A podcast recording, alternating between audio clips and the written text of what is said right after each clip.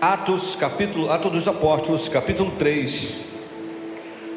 Podemos ler a partir do versículo um, que diz: certa ocasião, Pedro e João estavam subindo ao templo na hora da oração, isto é, às três horas da tarde. E aconteceu que um homem aleijado de nascença estava sendo carregado para um dos portões do templo, chamado o Portão Formoso. Todos os dias o colocavam ali para pedir esmolas aos que entravam no templo.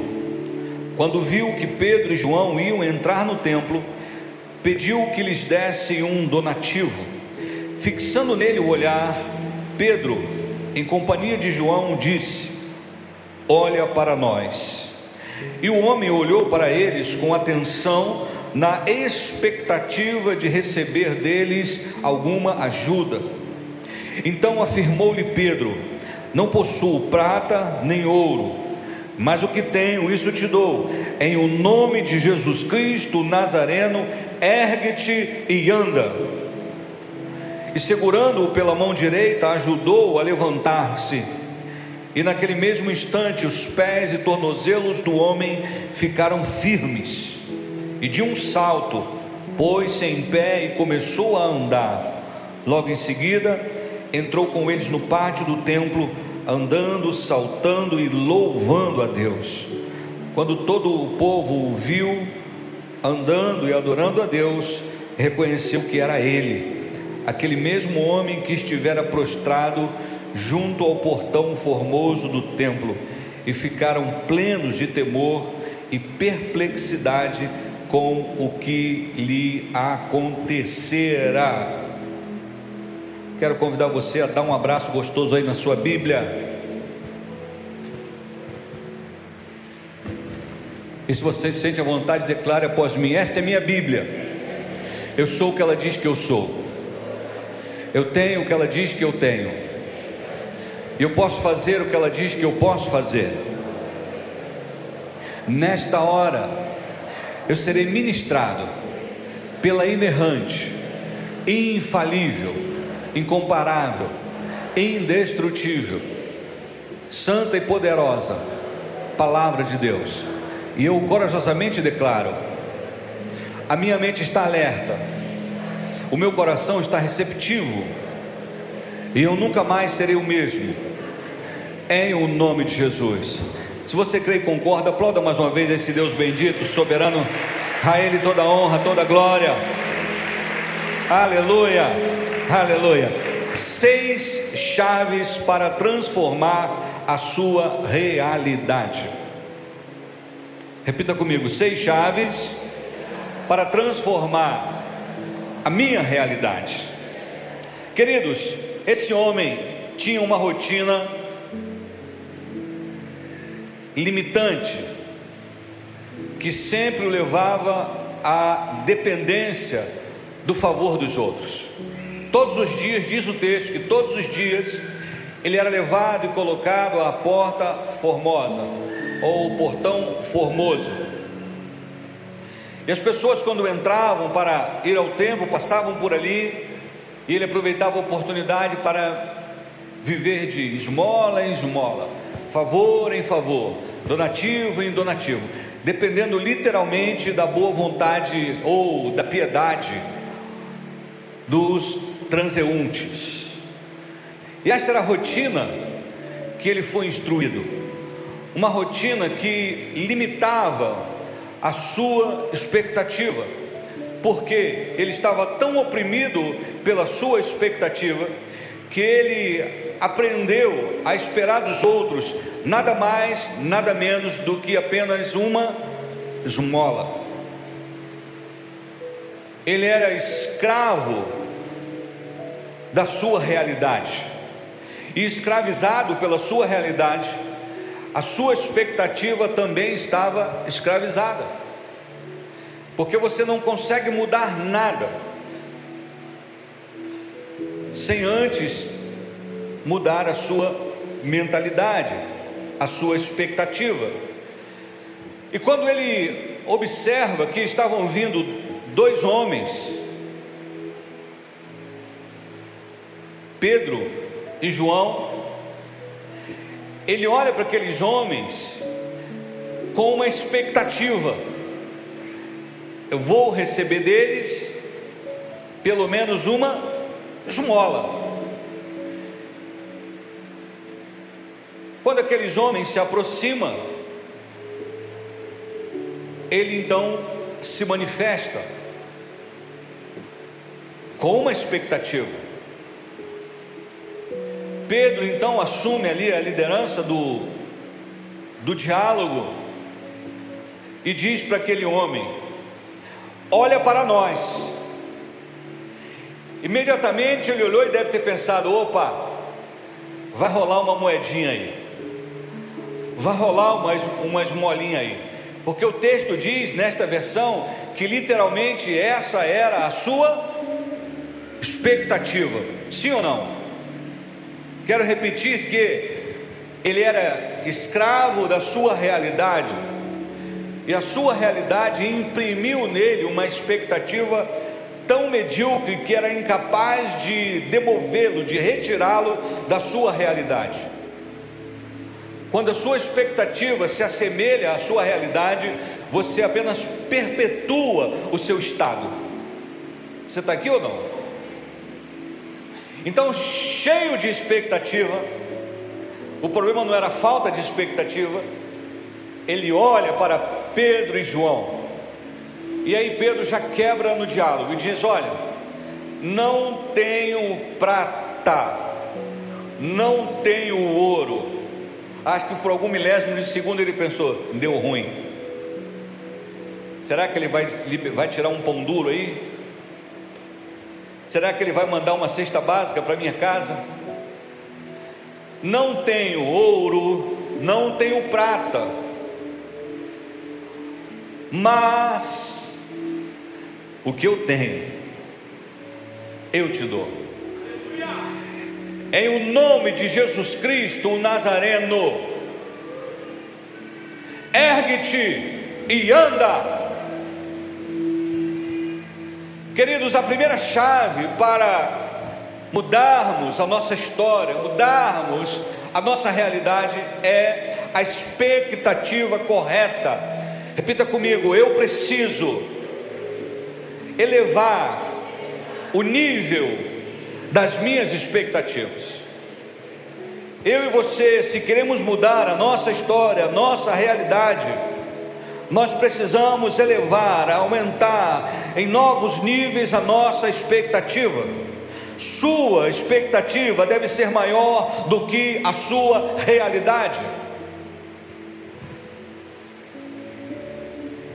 Você está entendendo que a expectativa daquele mendigo estava de acordo com a sua realidade? Como mendigo, ele estava mendigando, e como um pedinte, ele esperava que as pessoas lhe dessem apenas esmola, e a esmola apenas perpetua o estado de miséria, não transforma a vida. Como a expectativa dele estava na esmola, jamais com aquela expectativa ele seria transformado. Então teve que aparecer dois homens de Deus para dizer: a sua expectativa está muito aquém do que Deus tem para a sua vida. O que Deus tem para você é muito maior do que aquilo que você espera, mas enquanto você estiver com a expectativa errada, no lugar errado, o que tem, o bom dispensa para você, não vai liberar o que você precisa. Se você está entendendo, diga misericórdia.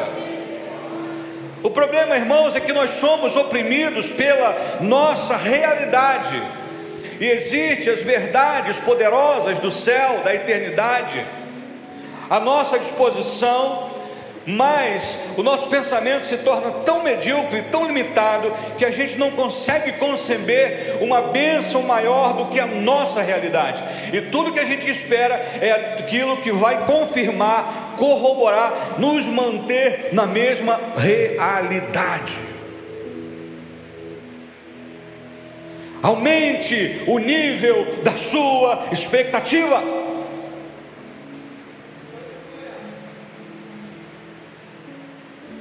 Aprenda a mirar na lua, que pelo menos numa montanha alta você vai chegar.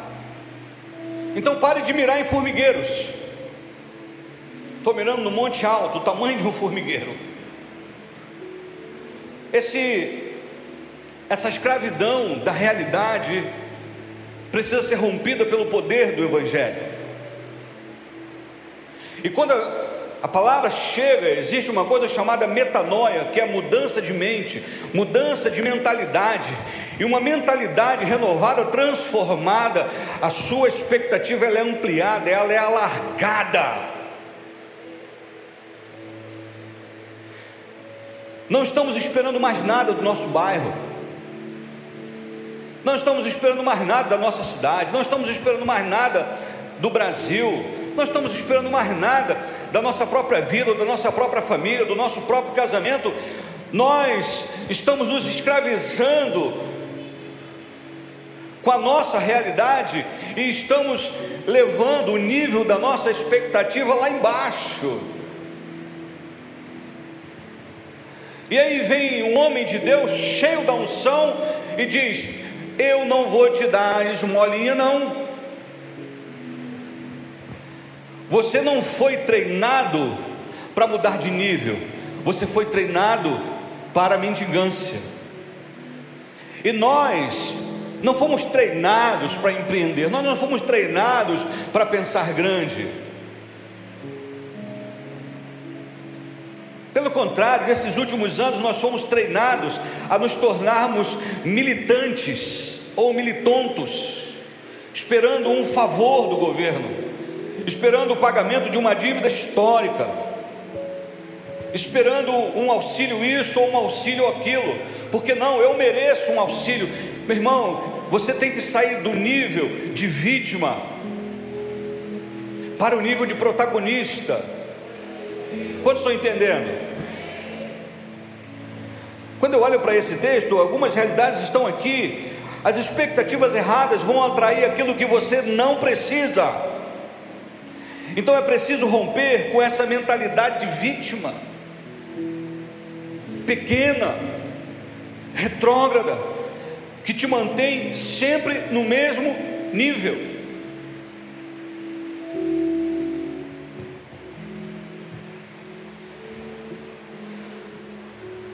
Isso com uma criança inocente, tudo bem. Você pega uma nota de duzentos reais e dá para uma criancinha bem inocente, ela olha aquela nota e você pega: o que você vai fazer com isso? Vou comprar bala. Mas ela pode comprar um baleiro, sacos de bala, mas ela fala: não, vou lá na barraca, eu vou comprar um pirulito, dois chiclete e cinco balas. Dá?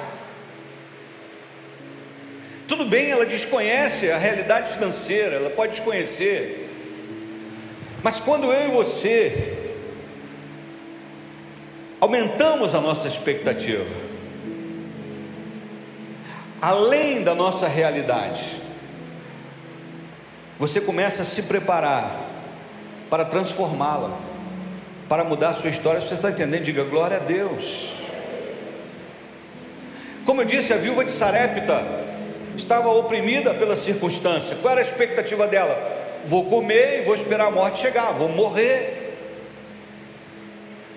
Por quê? Porque havia uma seca generalizada, três anos e meio de seca, não havia mantimento para praticamente ninguém, ela estava desprovida de recursos, ela não tinha abastecimento, a despensa estava vazia. Então toda a sua realidade moldou a sua expectativa, e ela foi capaz de esperar a morte. A expectativa dela era o que? Vou morrer. E aí vem o segundo ponto, que é a palavra profética. Se você quer mudar a sua realidade, confie na palavra profética, confie na palavra profética.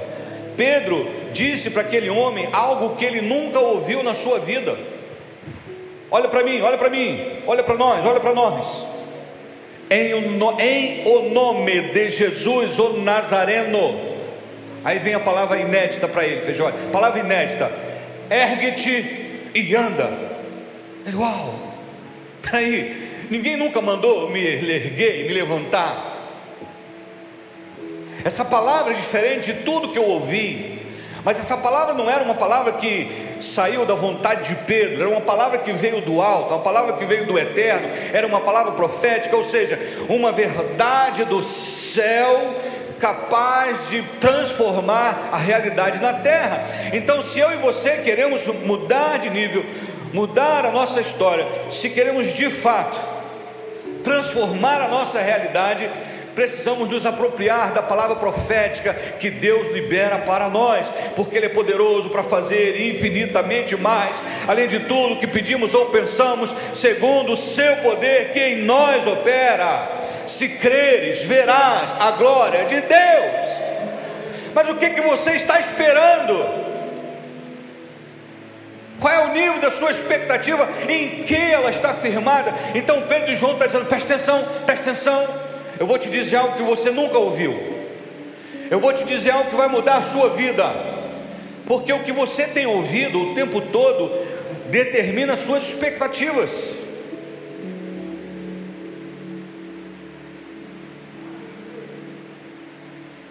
Porque o tempo todo está na hora de ir lá para a Porta Formosa, pedir esmola, aí alguém o carregava. Ele não foi treinado para ter a vida transformada, ele foi treinado para depender dos outros. E aí vem alguém e diz: oh, acabou, acabou a mendigância, acabou a vítima, ergue-te e anda. Que palavra é essa? Tudo que o paralítico viu e ouviu até aquele momento o condicionou a viver de esmolas. Pedro falou algo inédito para o paralítico. A palavra profética traz o inédito que vai confrontar a sua realidade. A palavra profética traz o inédito que confronta e transforma a sua realidade. Se você concorda, diga glória a Deus. Foi a palavra, palavra profética liberada por Elias, diante lá do rei Acabe, que provocou uma seca de três anos e meio. Foi o mesmo profeta que foi usado para profetizar chuva, e como nós vimos aqui em primeiro Reis dezessete, ele disse: a farinha não vai acabar, o azeite não vai cessar. A palavra profética foi liberada, a mentalidade daquela viúva foi transformada, transicionou de uma mentalidade de escassez, prisioneira da realidade, para uma mentalidade profética, esperançosa na verdade do alto. Quantos estão aqui? Eliseu liberou a palavra profética que transformou uma estéril em mãe de filho. Samaria estava cercada, a fome estava assolando terrivelmente. Eliseu se levanta e diz: amanhã a esse tempo haverá mantimento.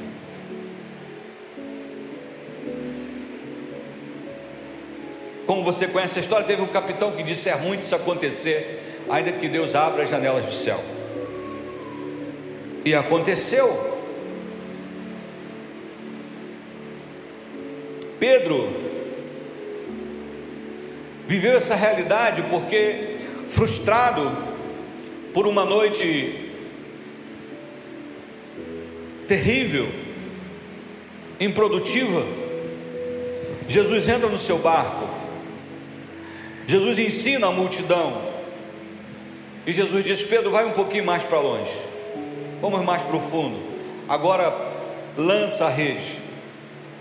A palavra profética foi liberada, e Pedro disse: Senhor, eu não peguei nada a noite toda, mas conforme a tua palavra.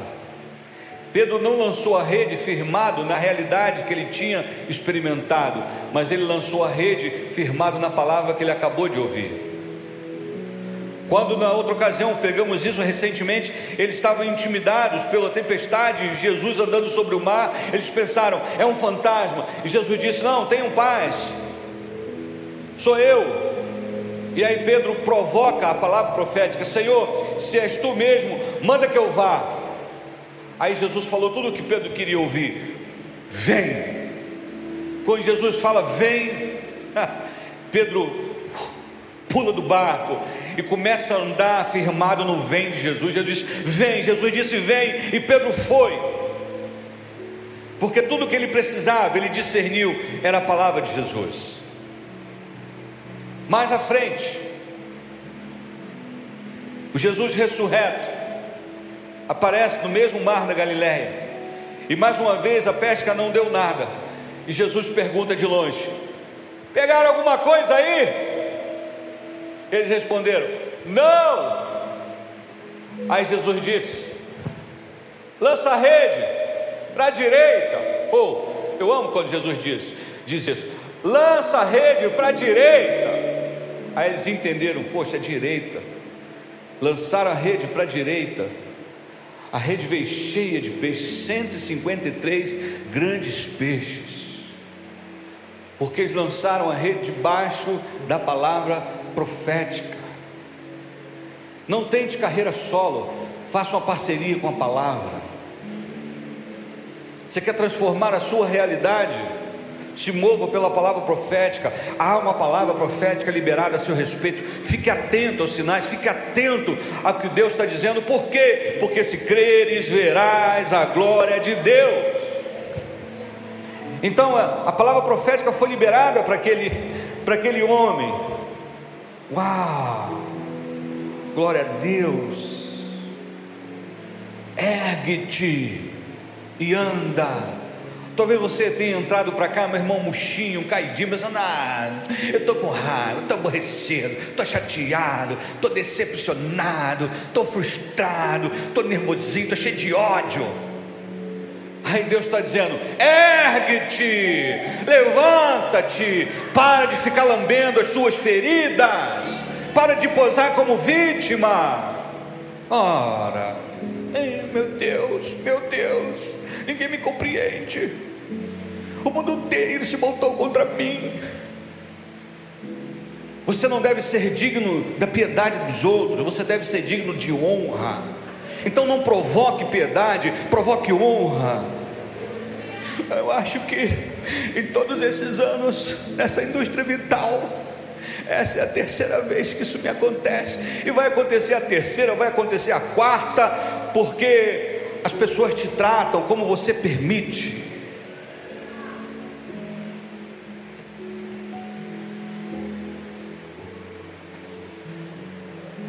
Alô? Tira os teus sentimentos da mão dos outros. Muito obrigado, meu diácono Mor.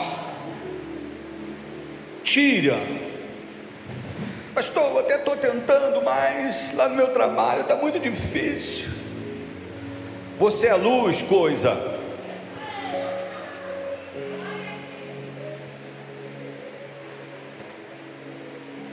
O diabo é que tem que se incomodar com você, porque a luz ofende mais do que a escuridão. Se apagar tudo aqui, rapidinho você se acostuma, mas se você ficar um tempão no escuro, acender a luz, de repente, tá, você...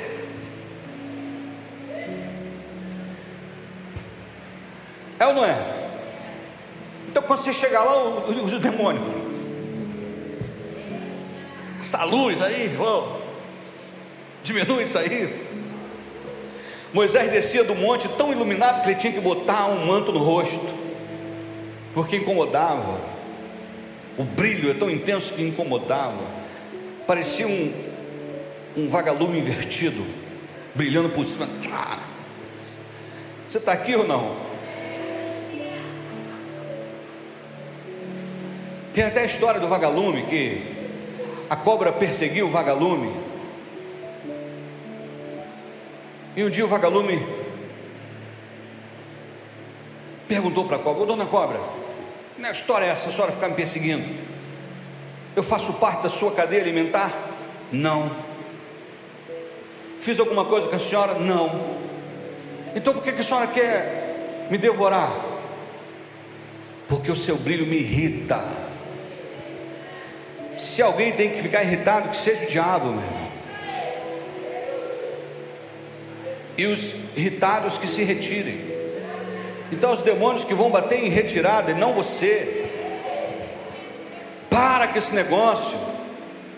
Aumenta o nível em coisa boa aí, vai, vai melhorar. Meu futuro será bom, e a minha esperança não será frustrada.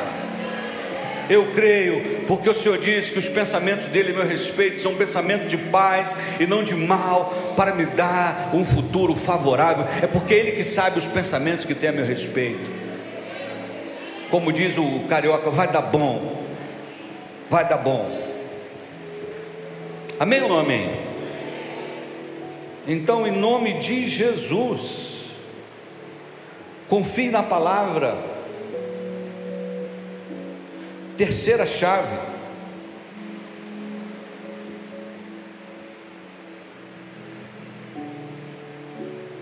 aquele paralítico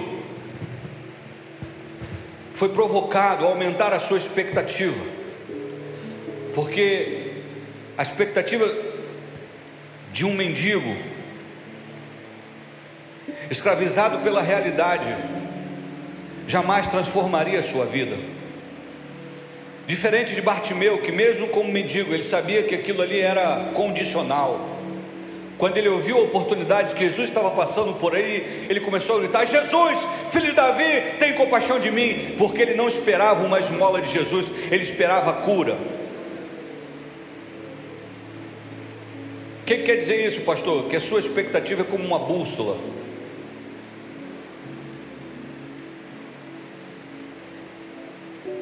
Você vai ser atraído para aquilo que você espera, porque como imaginou na sua alma, assim é. Então ele ouve aquela palavra: peraí, ergue-te e anda. Ergue-te, anda. Imagina, milésimo de segundo, ergue-te, anda. Que isso? Que palavra é essa? Meu Deus! Uma palavra pode mudar o seu destino. Uma palavra te alinha àquilo que Deus tem para a sua vida. Ergue-te, anda, ergue-te, anda, ergue-te, anda. Ele estende a mão, Pedrão vai lá e pá! E o cara, uou, uou, uh, uhu, uou, meu Deus, o cara começou a pular, ele já não estava conformado mais em andar, ele estava, uh, uh, uh, e do lado dos discípulos, os discípulos andando, ele...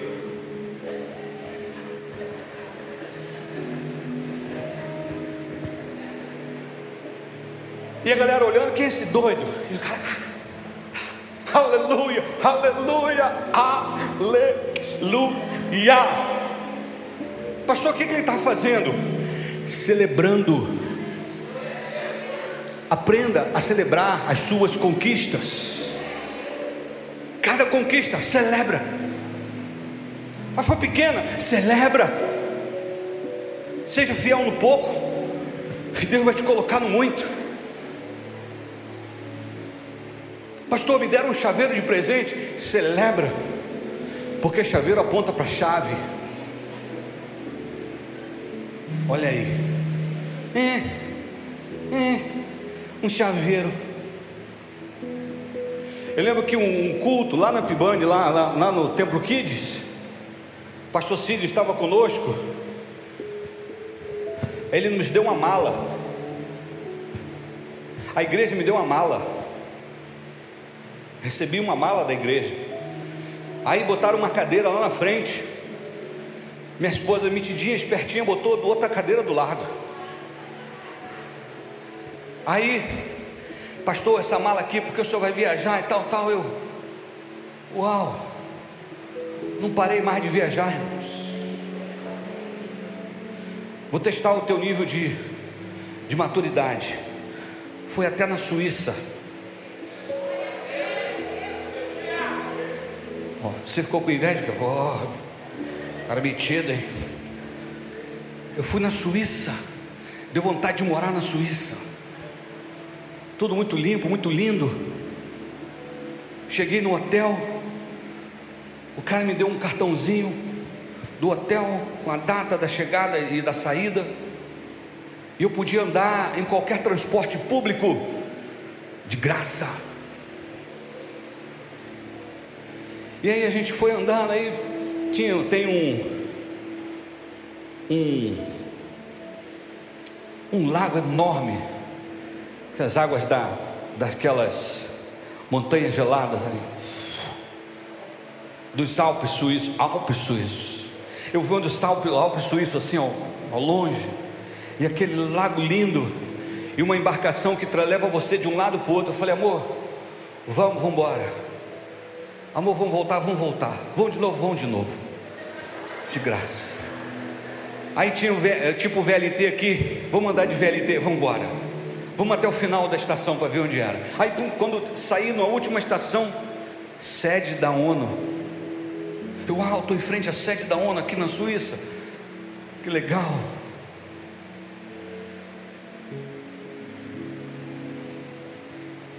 O presente foi uma mala. A viagem foi resultado de um ato profético. Imagina se olha para a mala e fala assim: que palhaçada é essa, uma mala?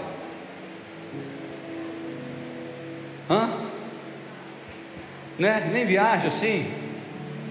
Máximo que eu vou aqui na Bahia, para casa do meu pai, e de repente shh. Não vou falar para você que eu já fui no Egito várias vezes, que a gente foi na França também, Amsterdã, ah, Roma. Quem tem boca vai a Roma. Eu fui a Roma também várias vezes. Israel, se Deus permitir, nós vamos pela décima vez.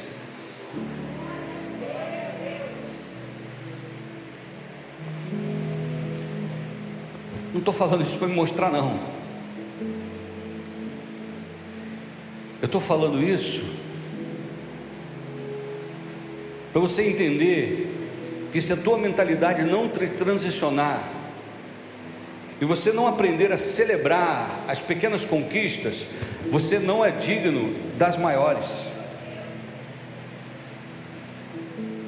Celebre, celebre, celebre. Pastor, graças a Deus, graças a Deus, tem família, eu olhava assim esquisito, mas eu aprendi a olhar diferente. Tem família que quando ganha um bebê, celebra aniversário todo mês, mês de aniversário.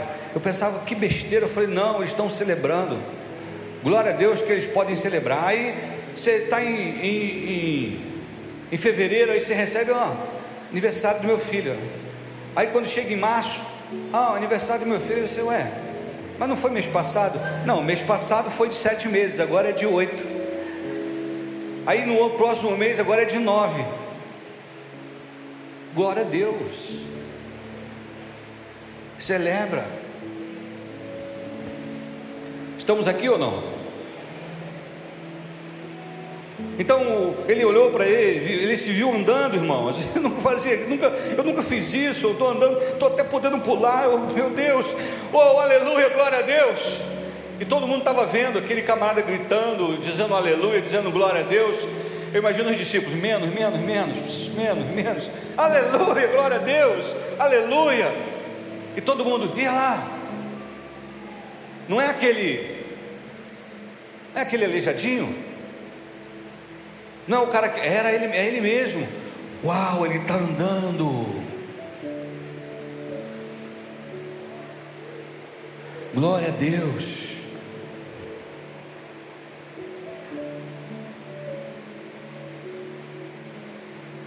Você está aqui?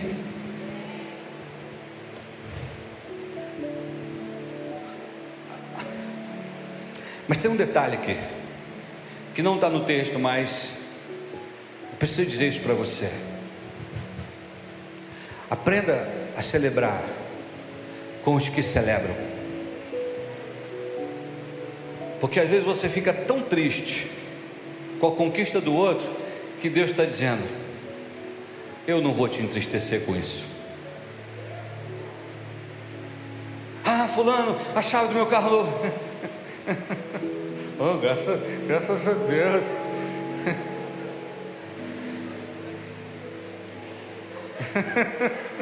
Parabéns, irmão, poxa vida, que bênção, né? Poxa vida, Glória a Deus, estou feliz pra caramba contigo. Poxa, minha alegria ver você com o carro. Aí Deus vai olhar para você assim: poxa vida, se ele ficou triste que o irmão recebeu o carro, imagina se eu der o carro para ele. Ele vai, vai, vai chorar mais ainda. Porque você, esse é o companheiro nosso, você passa uma mensagem. Irmãos, tem gente que não vem para a igreja, até o cachorro vem para a igreja. Ele estava aqui de manhã, ficou aqui conosco, tomou cafezinho conosco, está aqui desde seis e pouca. Esse cachorro, tem cachorro, pombo. Outro dia tinha um pato ali, não sei como. Uma gata deu ninhada ali no altar. Hã? Quem? Passarinho. Tinha o Batman também, que de vez em quando visitava a gente, né? Então tem irmão que não aproveita a oportunidade. Vamos celebrar, meu. Estamos juntos ou não? Bom, deixa eu avançar. Quarta chave.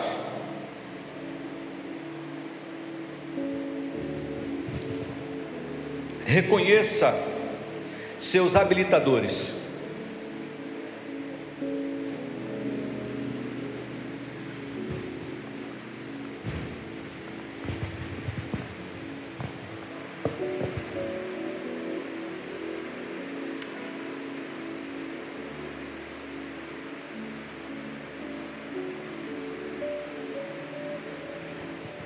Colhe com quem te joga para cima. Ah, se você ler o texto, você vai ver que esse homem colou com Pedro e João, colou com os discípulos. Mas à frente ele, ele está de, literalmente com Pedro e João. Ele foi curado, ele poderia ir para casa. Sim ou não? Ele poderia ir para casa e dizer: oh, gente, olha só o que aconteceu, fui curado, glória a Deus. Não, ele fez o que ele não estava acostumado a fazer. Ele ia sempre à porta do templo, mas nunca entrava. Agora curado, Pedro e João estão indo para onde? Eles estão indo para o, o templo. Eu vou com eles. Eles, eu vou com eles. Então, o que significa isso, pastor? Significa reconhecer o teu habilitador ou os teus habilitadores. Quem é o habilitador? O habilitador é aquela pessoa que Deus usou ou que Deus usa para te promover. Habilitadores são pessoas que carregam algo de Deus que muda o seu destino, que te conecta com o próximo nível, que provoca o milagre na sua vida, que contribui para a sua libertação. Olha o que Pedro disse: não tenho prata nem ouro, mas o que eu tenho, você precisa. O que eu tenho vai transformar a sua vida. O que eu tenho vai te tirar da mendigância. O que eu tenho vai mudar a sua história. O que eu tenho vai romper com a sua realidade, vai transformar a sua realidade.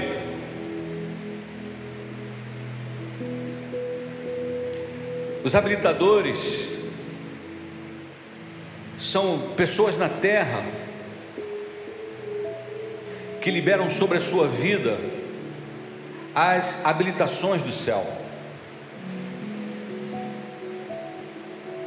São pessoas que te conectam com a tua promoção. São pessoas que fazem como Pedro e João: levanta agora, levanta e anda, sai daí. E que faz assim, ó.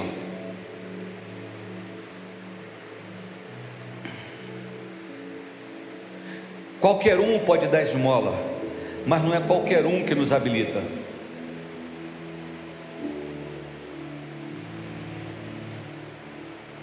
Você está aqui ou não?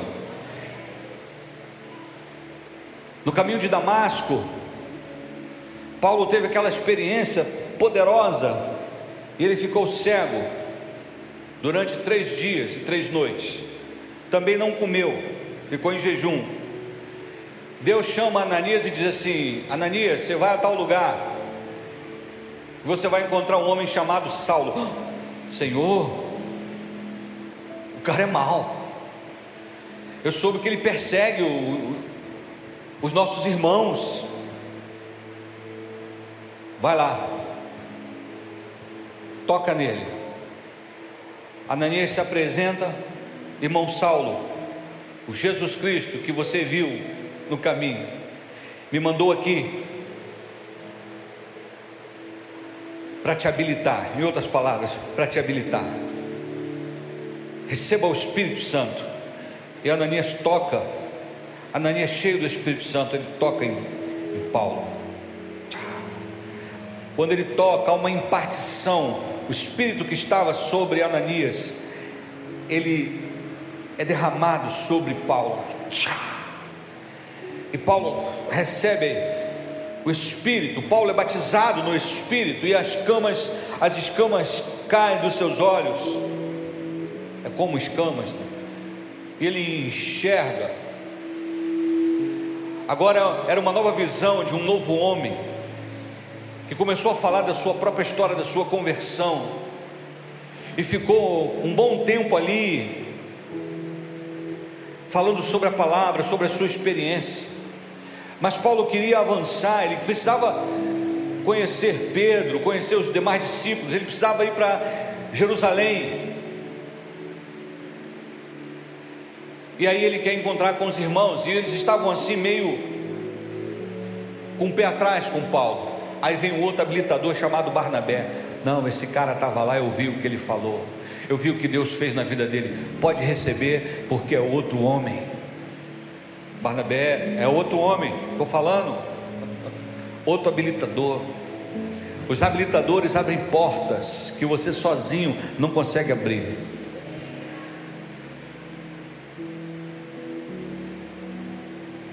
Os habilitadores te levam para uma nova dimensão, para um novo nível.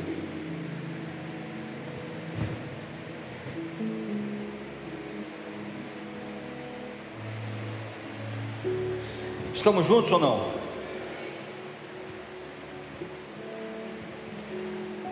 Repetindo aqui, os habilitadores são aquelas pessoas que Deus usa para nos promover, pessoas que carregam algo de Deus, que muda o nosso destino, que nos conecta com o próximo nível, que provoca um milagre, e que contribui para nos libertar, e para a transformação da nossa realidade. Pedro foi o habilitador daquele, daquele homem, porque existem coisas que você só vai ouvir do seu habilitador, existem coisas que você só recebe do seu habilitador.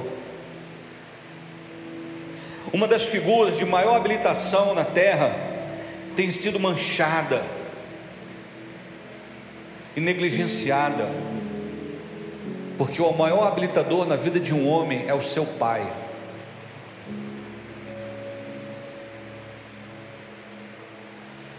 Mas como você sabe, a nossa nação nasceu debaixo de um espírito de bastardia,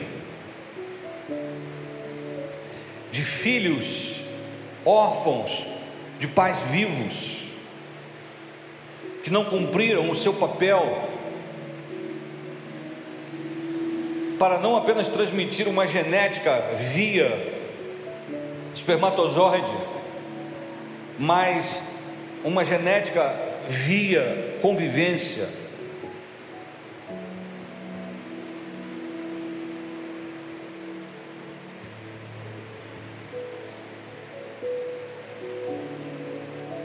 Há um, um, uma lacuna muito grande nos habilitadores paternos.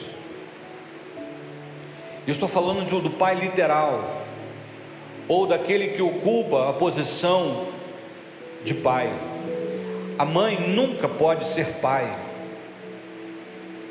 assim como o pai nunca pode ser mãe, porque pai e mãe são complementos. para a formação da identidade, do caráter, da referência. Então o pai é um habilitador por excelência. É ele que diz: seja homem. Foi o que Davi disse para Salomão: meu filho, seja homem. E não tem nada a ver com machismo, isso tem muito a ver com caráter e posicionamento. Mas mesmo em meio a essa lacuna paterna, Deus levanta pessoas que de alguma maneira nos impulsionam, nos promovem, diz: fulano, vamos embora, você pode, eu acredito em você, vai dar certo, você consegue.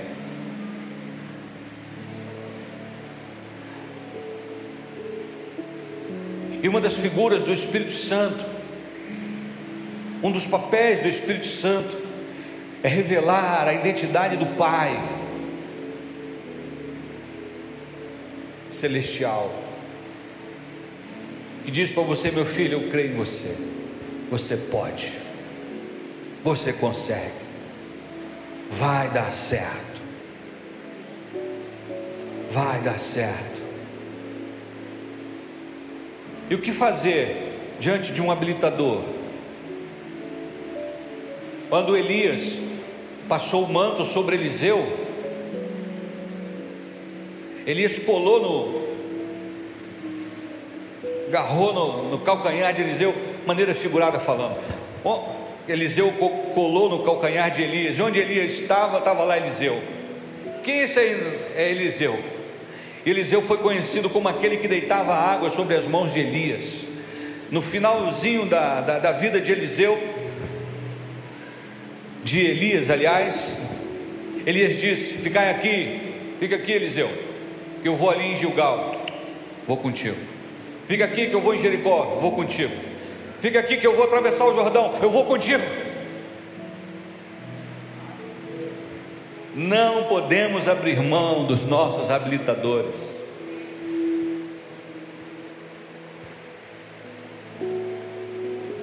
E aí você já sabe, quando Elias, quem estava lá? Eliseu.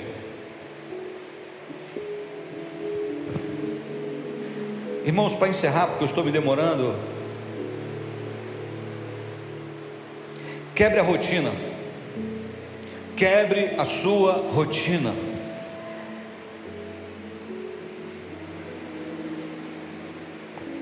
Permita que a, a sua experiência, permita que essa mudança de expectativa transforme a sua rotina.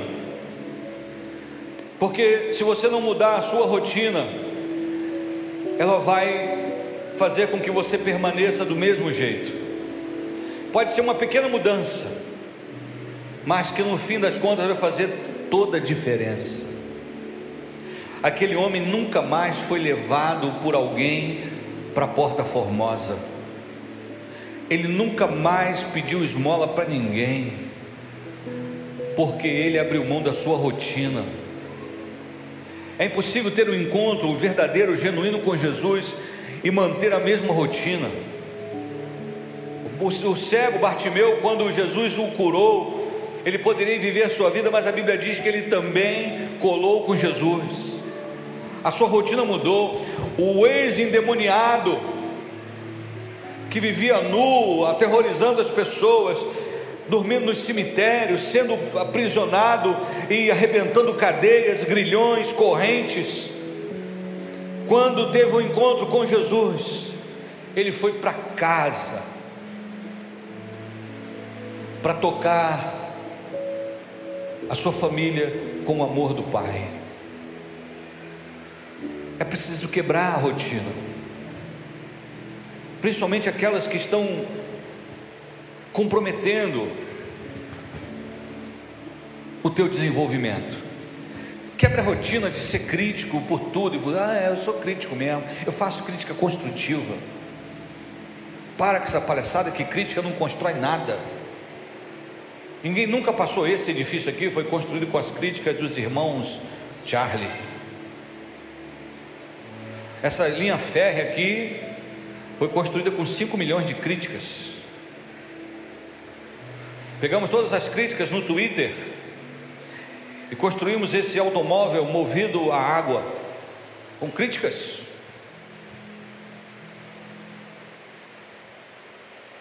Quebre a rotina. Albert Einstein disse que é loucura, que uma das maiores loucuras é você esperar um resultado diferente fazendo sempre a mesma coisa. E aí quando o Senhor vem, alguma coisa muda, alguma coisa diferente, a sua linguagem muda, porque você já mudou a sua expectativa, ela não está mais pequena, ela já foi aumentada, já foi ampliada. Então alguma coisa na sua rotina vai mudar. Novos níveis exigem nova rotina. Você está onde você está por causa da sua rotina. E por fim, eu quero voltar no texto, vem comigo. Agora sim eu quero encerrar com essa aqui. Atos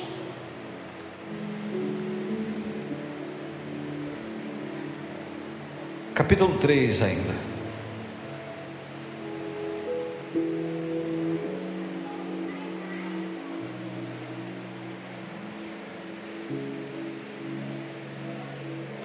O, o verso dezesseis. três dezesseis.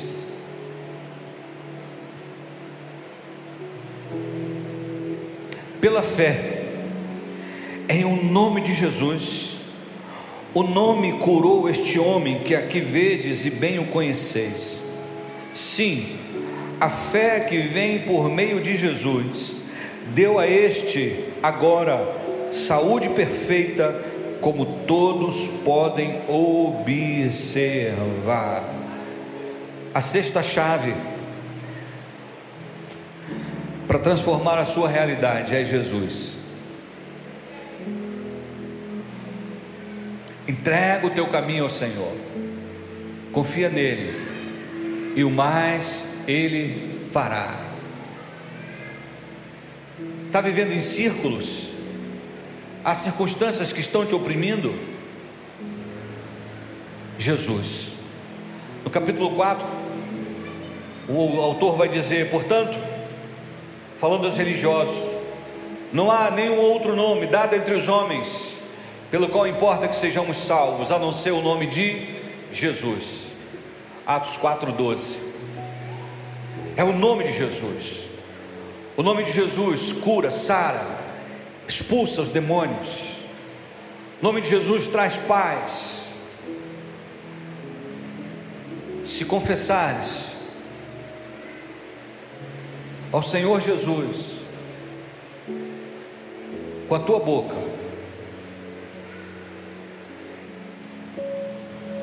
e com o teu coração creres, serás salvo.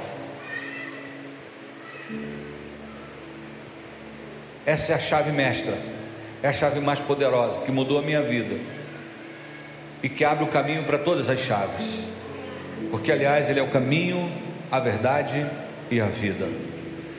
Como foi cantado, ele é o alfa e o ômega, porque por ele, por meio dele, todas as coisas vieram a existir. Sem ele, nada do que foi feito se fez.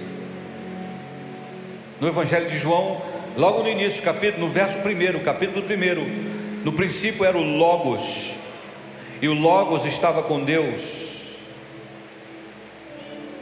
e o Logos era Deus, o Verbo, o Verbo encarnado, Jesus.